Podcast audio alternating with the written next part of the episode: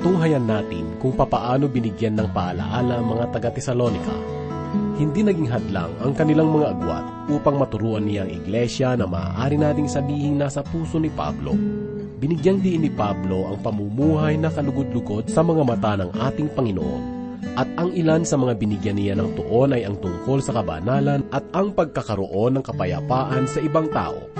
Sangayon na rin kay Pablo, ang kabanalan ay hindi lamang bunga ng ating kaligtasan, subalit kalooban ito ng Diyos at ang hindi tutupad nito ay laban sa kalooban ng Diyos. Malaking katanungan marahil ang salitang kabanalan sa karamihan, lalo't higit sa mga mananampalataya. Sapagkat marahil ay inaakala ng iba na wala ng pagbagsak pagkatapos na magtiwala tayo sa Panginoon. Marahil ay naaalala pa natin ang tungkol sa pinag-aralan natin tungkol sa tatlong bagay patungkol sa kabanalan. At nabanggit din natin na ang banal na espiritu ang nagpapabanal sa tao. Walang magagawa ang tao para sa kanyang sariling kabanalan. At kahit na ang ating mabubuting mga gawa ay walang magagawa upang mapabanal tayo o maligtas tayo. Ito ang sinasabi sa Aklat ng Efeso, Kabanatang 2, talatang 8 hanggang siyam, sapagkat sa biyaya kayo'y naligtas sa pamagitan ng pananampalataya, at ito'y hindi sa pamagitan ng inyong sarili. Ito'y kaloob ng Diyos, hindi sa pamagitan ng mga gawa, upang ang sino man ay huwag magmalaki. Ang kabanalan ay higit pa sa ginawa natin para sa Diyos. Subalit ito ay nagpapatungkol sa ating kaugnayan sa Kanya. Sapagkat ang Diyos ay banal, kailangang mapanatili rin natin ang ating mga sarili sa kabanalan, subalit hindi sa pamagitan ng ating lakas, kundi sa pamagitan ng banal na Espiritu na nananahan sa atin. Sa oras pong ito ay muli na naman nating matutunghayan ang mensahe ng Diyos na matatagpuan sa Aklat ng Unang Tesalonika, ikaapat na kabanata, talata labing tatlo. Ito ay ihatid sa ating ni Pastor Pino de la Peret. Dito lamang po sa ating programa, Ang Paglalakbay.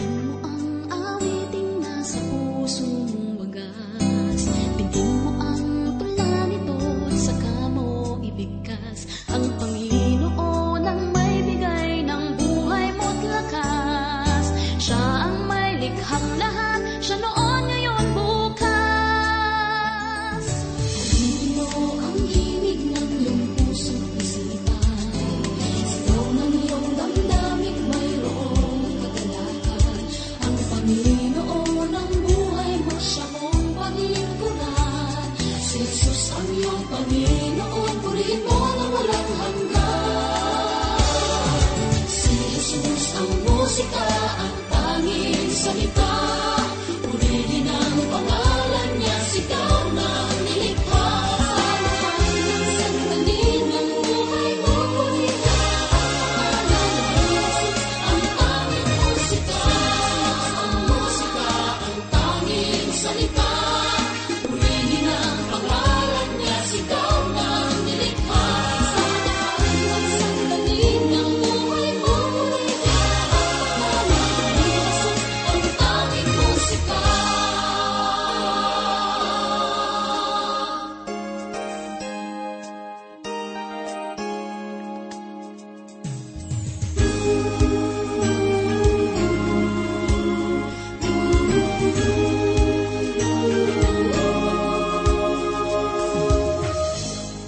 Muli pong sumasa inyo sa oras na ito ang inyong kaibigan at pastor sa Himpapawid, Rufino de la Peret.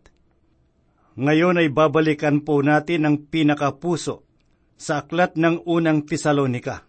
Isang talata lamang po ang ating pag-aaralan at pagbubulay sa oras na ito, kung kaya't hinihiling ko na limiin po nating mabuti ang bawat bahagi ng ating pag-aaral ngayon.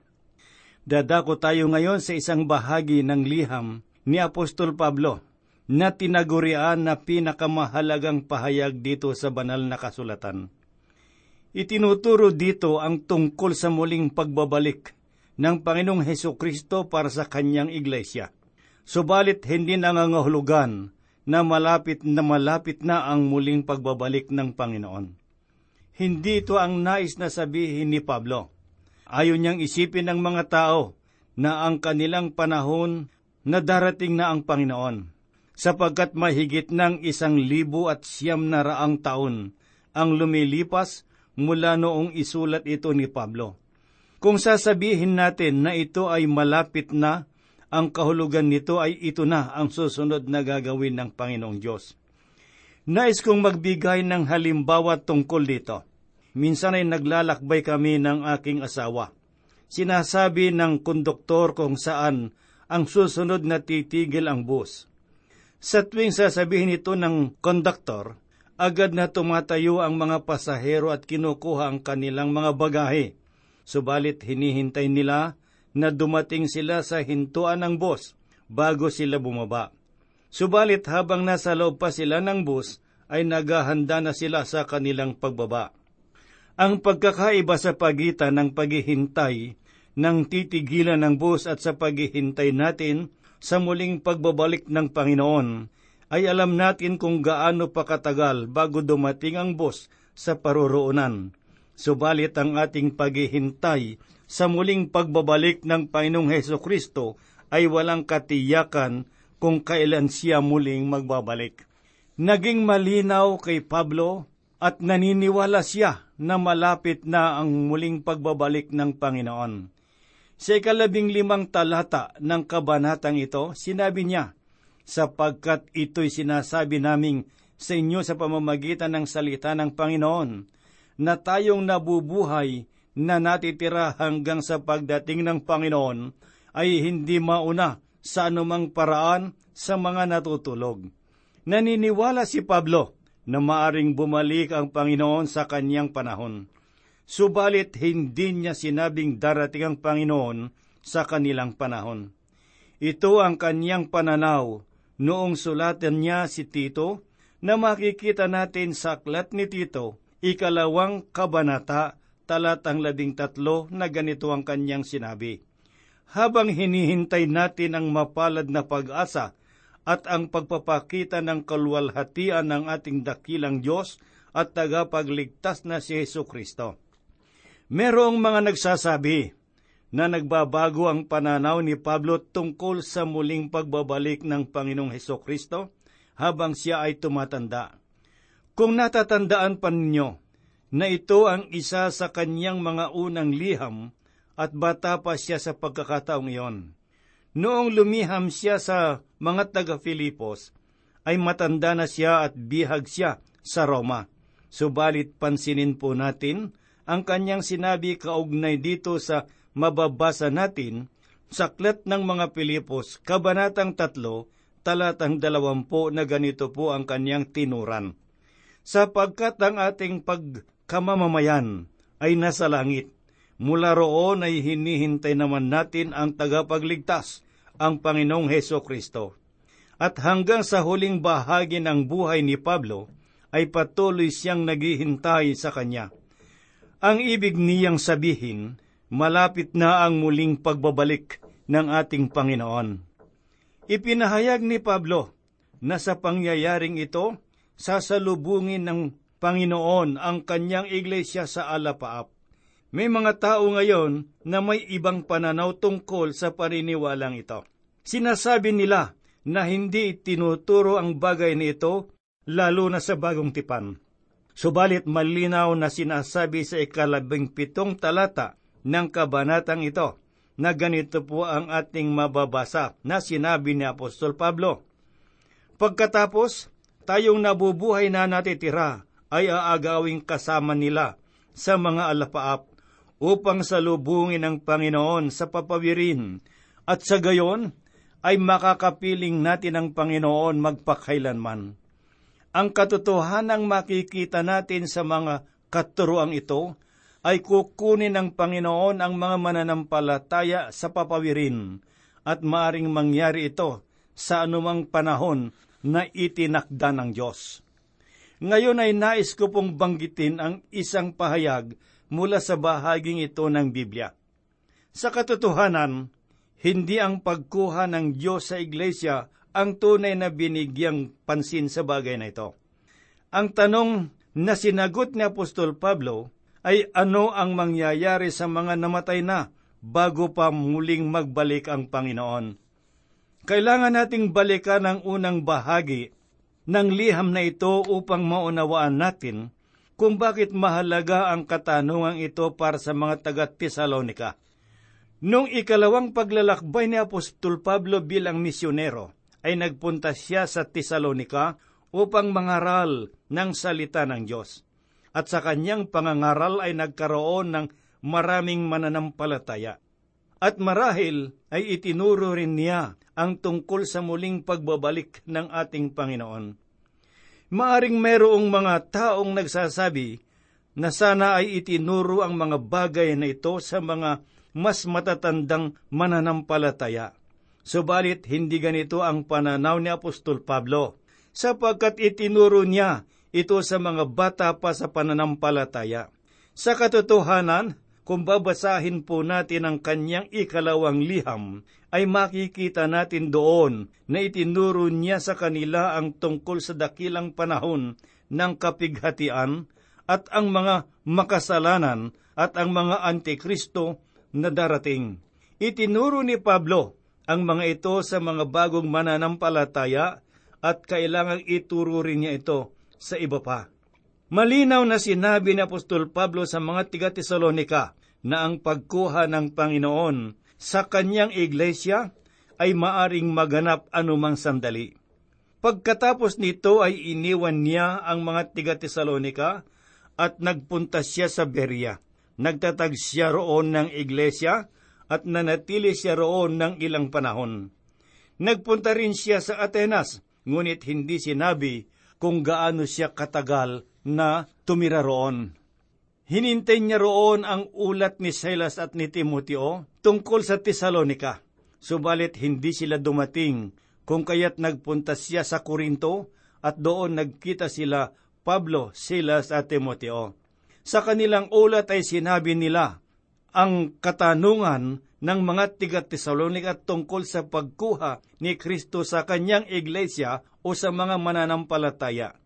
Sa panahon na umalis si Pablo sa kanila ay meron ng mga mananampalatayang namatay kung kaya't nagkaroon ng katanungan sa isipan ng mga mananampalataya sa Tesalonika. Ganito pang kanilang tanong, hindi kaya naabutan ng mga namatay ang muling pagbabalik ni Kristo? Maliwanag na itinuturo ni Pablo sa kanila ang mga bagay na ito sapagkat kung hindi ay hindi sa nalalabas ang katanungan ito mula sa mga tiga-Tesalonika. Sinabi naman ni Pablo sa kanila na maaring dumating ang Panginoon anumang sandali. Namatay na ang ilan sa mga mananampalataya, subalit hindi pa rin nagaganap ang sinasabing muling pagbabalik ng Panginoon. Hindi kaya nila naabutan ang muling pagbabalik? Ano ang mangyayari sa kanila? Sinagot naman ito ni Pablo, ng mga bagay na ito sa liham niya sa kanila ng mga tiga-Tesalonika. Para sa atin, hindi gaanong mahalaga ang katanungang ito na tulad ng pagpapahalaga ng mga taong ito tungkol sa mga bagay na mangyayari. Sapagkat nabubuhay tayo sa isang libo at siyam na traang taon na ang nakararaan, at sa mga panahong iyon ay marami na ang namatay na mga mananampalataya. Itinuro ni Apostol Pablo sa kanila na malapit ng kunin ng Panginoon ang kanyang iglesia o ang mga mananampalataya. At iyon din naman ang ating paniniwala ngayon. Sa pagitan ng kung saang tayo naroroon, ngayon at sa muling pagbabalik ni Kristo, ay parang kasing nipis na lamang ng papel ang tagal niyon. At ang ibig sabihin ay maaring magbalik ang Panginoon sa anumang sandali na maaring bago matapos o gawin ang ginagawa mo ngayon, ay mangyayari ang tinatawag na muling pagbabalik ng Panginoong Heso Kristo. Subalit, kahit na anumang panahon iyon, ay kailangan natin na laging maging handa. Merong malaking panganib ngayon tungkol sa pagtatakda ng panahon, tungkol sa muling pagbabalik ng Panginoong Diyos. Ginagawa ito ng ilan, at ito ay lubhang mapanganib sapagkat hindi nila lubos na nalalaman ang araw ng muling pagbabalik ng Panginoon. Sinabi ng Panginoong Heso Kristo na hindi natin nalalaman kung kailan siya muling magbabalik. Maari silang maging tama sa taon, ngunit ang araw at oras ay hindi nila nalalaman. At ako'y nakatitiyak na kahit na sino sa atin ay walang kaalaman ng kanyang muling pagbabalik. kapag nagtatakda sila ng panahon, ay ninanakawan nila ng pagkakataon ang mga mananampalataya. Iniisip ng mga taga Tesalonika ang mga mananampalatayang namayapa na bago mangyari ang muling pagbabalik. Kailangan rin nating malaman ang mga bagay na ito sa ating mga pag-aaral at pagbubulay sa kabanatang ito. Basahin po natin at pakinggan ninyo ang isinulat na Apostol Pablo sa ikalabintatlong talata ng kabanatang apat dito sa kanyang liham sa mga tiga Tesalonika. Mga kapatid, nais naming malaman ninyo ang tungkol sa mga natutulog upang kayo'y huwag malungkot na gaya ng iba na walang pag-asa. Sinabi niya tungkol sa mga natutulog. Ang tinutukoy ni Pablo sa bahaging ito ay ang mga namatay na. Hindi ito tungkol sa kaluluwa o sa espiritu ng tao, sapagkat hindi ito namamatay ang espiritu. At makikita natin ang mga bagay na ito sa ating mga susunod na pag-aaral. Subalit, nais ko pong banggitin ang dahilan kung bakit sinasabi dito ang kamatayan ng katawan bilang natutulog. Una, merong pagkakapareho ang pagiging tulog sa kamatayan. Ang patay na katawan at ang tulog na katawan ay may pagkakatulad. Marahil ay nagpunta na tayo sa isang burol at merong mga taong nagsasabing, tignan mo, para siyang natutulog. Sa isang banda ay totoo ang mga bagay na ito. Ang katawan ng mga mananampalatayang namatay na ay parang natutulog. Ang natutulog ay hindi nawawala. Ang pagtulog ay panandalian lamang at gumigising rin. Gayon din naman ang kamatayan. Darating ang panahon na muling babangon ang mga namatay na sa takdang panahon na kalooban ng Diyos. Ikalawa, kung pag-aaral nating mabuti ang salitang tulog sa salitang Griego, makikita po natin na ang kalugan nito ay humiga. At ang salitang muling pagkabuhay naman sa salitang Griego ay may kahulugan na tumayo. At ang katawan lamang ang may kakayanang tumayo sa panahon ng muling pagkabuhay. Minsan ay iniisip natin na kung ang kaluluwa ang natutulog, papano ito nakahiga? O kung ito man ay babangon, papano ito tatayo? Sapagkat ang humihiga lamang ay ang katawan at ang tumatayo naman ay ang katawan. Ikatlo, itinuturo ng Biblia na ang katawan ay bumabalik sa alabok na kanyang pinagmulan at ang Espiritu ay bumabalik din naman sa Diyos na nagkaloob sa Kanya. At makikita po rin natin ito sa lumang tipan. Ito ay nasusulat sa aklat ng Ecclesiastes, Kabanatang labing dalawa, talatang pito, na ganito po ang sinasabi. At ang alabok ay bumalik sa lupa, na gaya ng una, at ang Espiritu ay bumalik sa Diyos na nagbigay nito ang katawan ay nagmula sa lupa at noong hiningahan ng Diyos ay nagkaroon ng buhay at ang espiritu ng mananampalataya ay babalik sa Diyos. Ang espiritu o ang kaluluwa ay hindi namamatay, kaya hindi na bubuhayin muli. Tanging ang katawan lamang ang humihiga sa kamatayan at ang katawan ang babangon sa muling pagkabuhay at malinaw na sinasabi ito sa aklat ng ikalawang Korinto, Kabanatang lima, talatang walo, na ganito po ang sinasabi. Kaya't kami ay nagtitiwala at nasisiyahan na mapalayo sa katawan at mapasatahanan na kasama ng Panginoon. Ang katawan natin ay parang maliit lamang na tahanan na pansamantala. Maaring nakatira tayo sa mga mararangyang tahanan. Subalit ang tunay na tahanan natin ay ang maliit na katawang ito na ipinagkaloob ng Diyos. At tayong lahat ay inilalagay ng Diyos sa ganitong uri ng tahanan. Hindi sa mga bagay na gawa sa bato at bakal, kundi sa mga tahanang ipinagkaloob sa atin ng Diyos na galing sa alikabok, na balang araw ay babalik din ito sa kanyang pinanggalingan. Basahin po natin ang sinabi ni Apostol Pablo sa ikalawang Korinto, kabanatang lima, talatang dalawa at apat. sapagkat dito kami ay dumaraing na nasasabik, mabihisan ng aming makalangit na tahanan. Sapagkat habang kami ay nasa toldang ito, kami ay dumaraing na nabibigatan.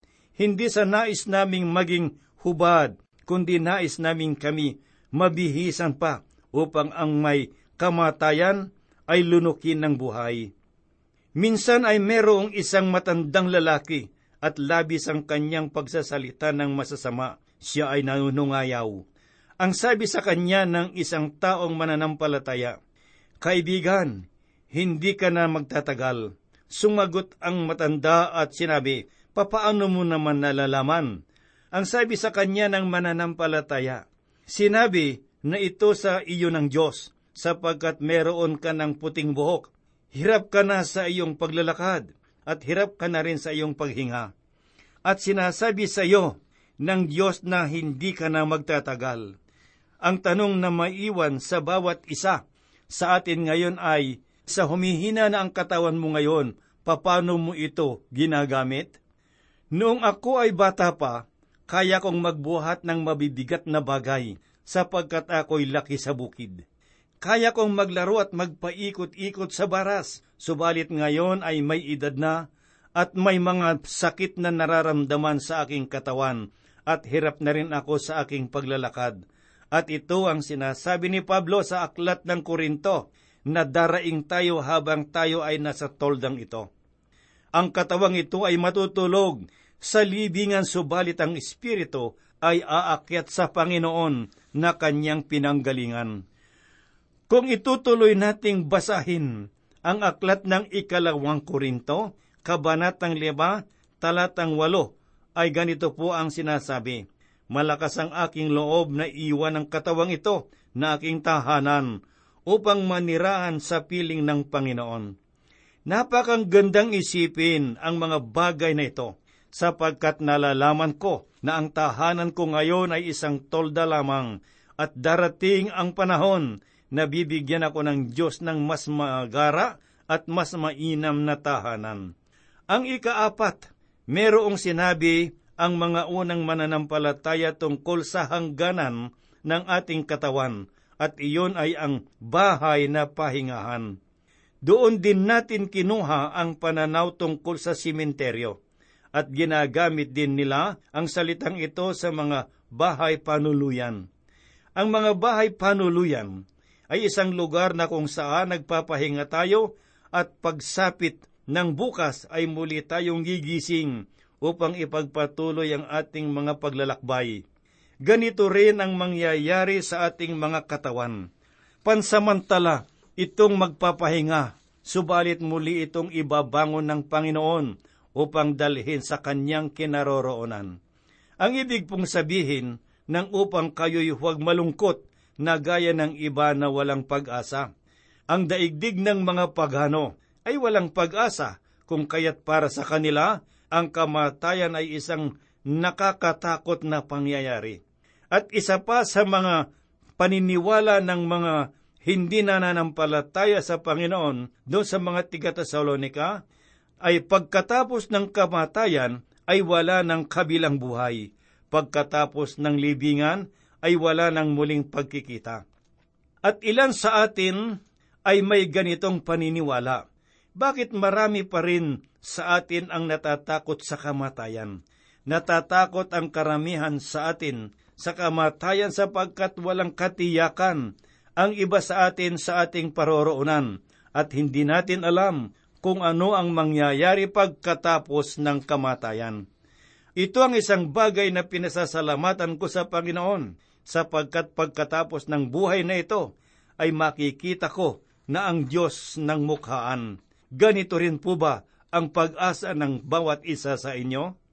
Ang mga mananampalataya ay dapat na hindi malungkutin, di katulad ng mga pagano o mga hindi mananampalataya sa Diyos marami na akong inilibing sa buong buhay ko ng paglilingkod sa Panginoon. At madali kong masasabi kung ang pamilyang naiwan ay mga mananampalataya o hindi. Nakikita ito sa pamamagitan ng kanilang pagtangis at kung meron silang pag-asa o wala. Tumatangis din ang mga mananampalataya at walang mali sa pagtangis.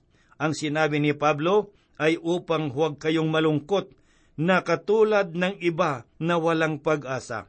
Maaring tumatangis ang isang mananampalataya sa kamatayan ng kanilang mga mahal sa buhay, subalit hindi kailanman dapat mawala ang kanilang pag-asa na muli nilang makikita ang kanilang mga mahal sa buhay sa kabilang buhay. Isang katanungan ang nais kong iwan sa inyo mga kaibigan. Kayo ba ay merong pag-asa ngayon sa buhay na walang hanggan?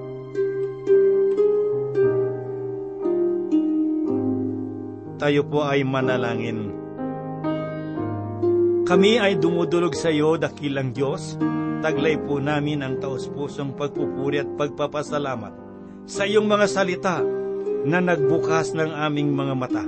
Namulat kami sa katotohanan na merong kabilang buhay. Nalaman namin, Panginoong Diyos, na sa iyong muling pagbabalik, kami na mga nananalig sa iyo, kami na mga mananampalataya mo, Panginoong Diyos, ay kukunin mo at sasalubungin sa himpapawid o sa papawirin upang isama sa iyong kinalalagyan. Salamat, Panginoong Diyos, sapagkat kami nabubuhay sa isang buhay na pag-asa na kami ay muli mong makakapiling. Gayun din po, Panginoong Diyos, dinadalangin namin ang mga kaibigan at mga kapatid na sa oras na ito ay wala silang katiyakan, wala pa silang pag-asa sa buhay na walang hanggan, sapagkat hindi ka pa pinapasok sa kanilang mga puso. Dalangin po namin, Ama, na mangusap ka sa kanila upang sa oras na ito'y magkaroon sila ng lakas at tapang ng loob na makipag-ugnayan sa iyo tanggapin ka bilang kanilang Diyos at tagapagligtas, makapagsisi sila ng kanilang mga kasalanan upang magkaroon ng katiyakan ng kaligtasan. Panginoon, dinadalangin po namin ang mga kapatid na nangihina, nang lulupaypay sa kanilang pananampalataya. Palakasin mo sila, Panginoon. Panginoong Diyos, dinadalangin din po namin ang mga kaibigan at mga kapatid na nangasa bilangguan sa oras na ito. Bagamat sila ay nasa likod ng rehas, hindi sila malaya, ngunit sa pamamagitan ng pananampalataya ay tatanggap sila ng kalayaang espiritual. Kami po'y umaasa at nananalig ng lahat ng ito iyong gagawin sapagkat inihiling po namin sa banal na pangalan ng aming Panginoong Heso Kristo. Amen. Mamatay sa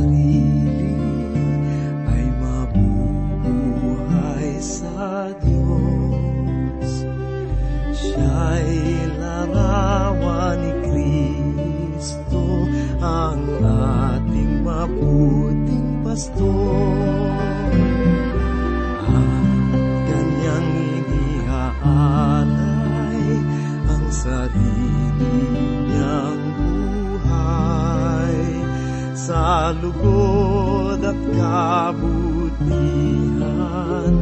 ng minamahal niyang kapwa. Sa paglapit ng panganib, tumatakas ang upahan. Ngunit ang tunay na pastol, nananatili kamatayan. At kaya't siya'y mahal din ng buting Diyos Ama sapagkat handa siyang mamatay nang ang ay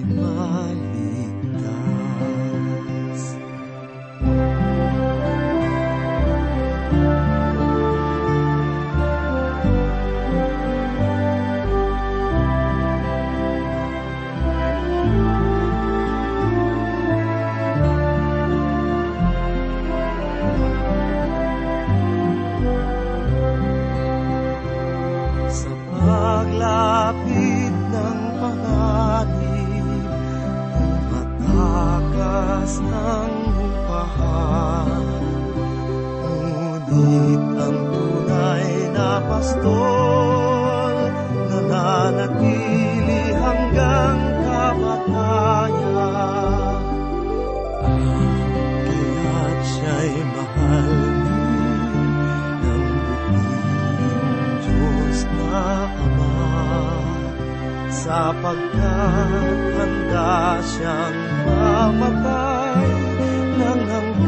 nang ang kawan ay mali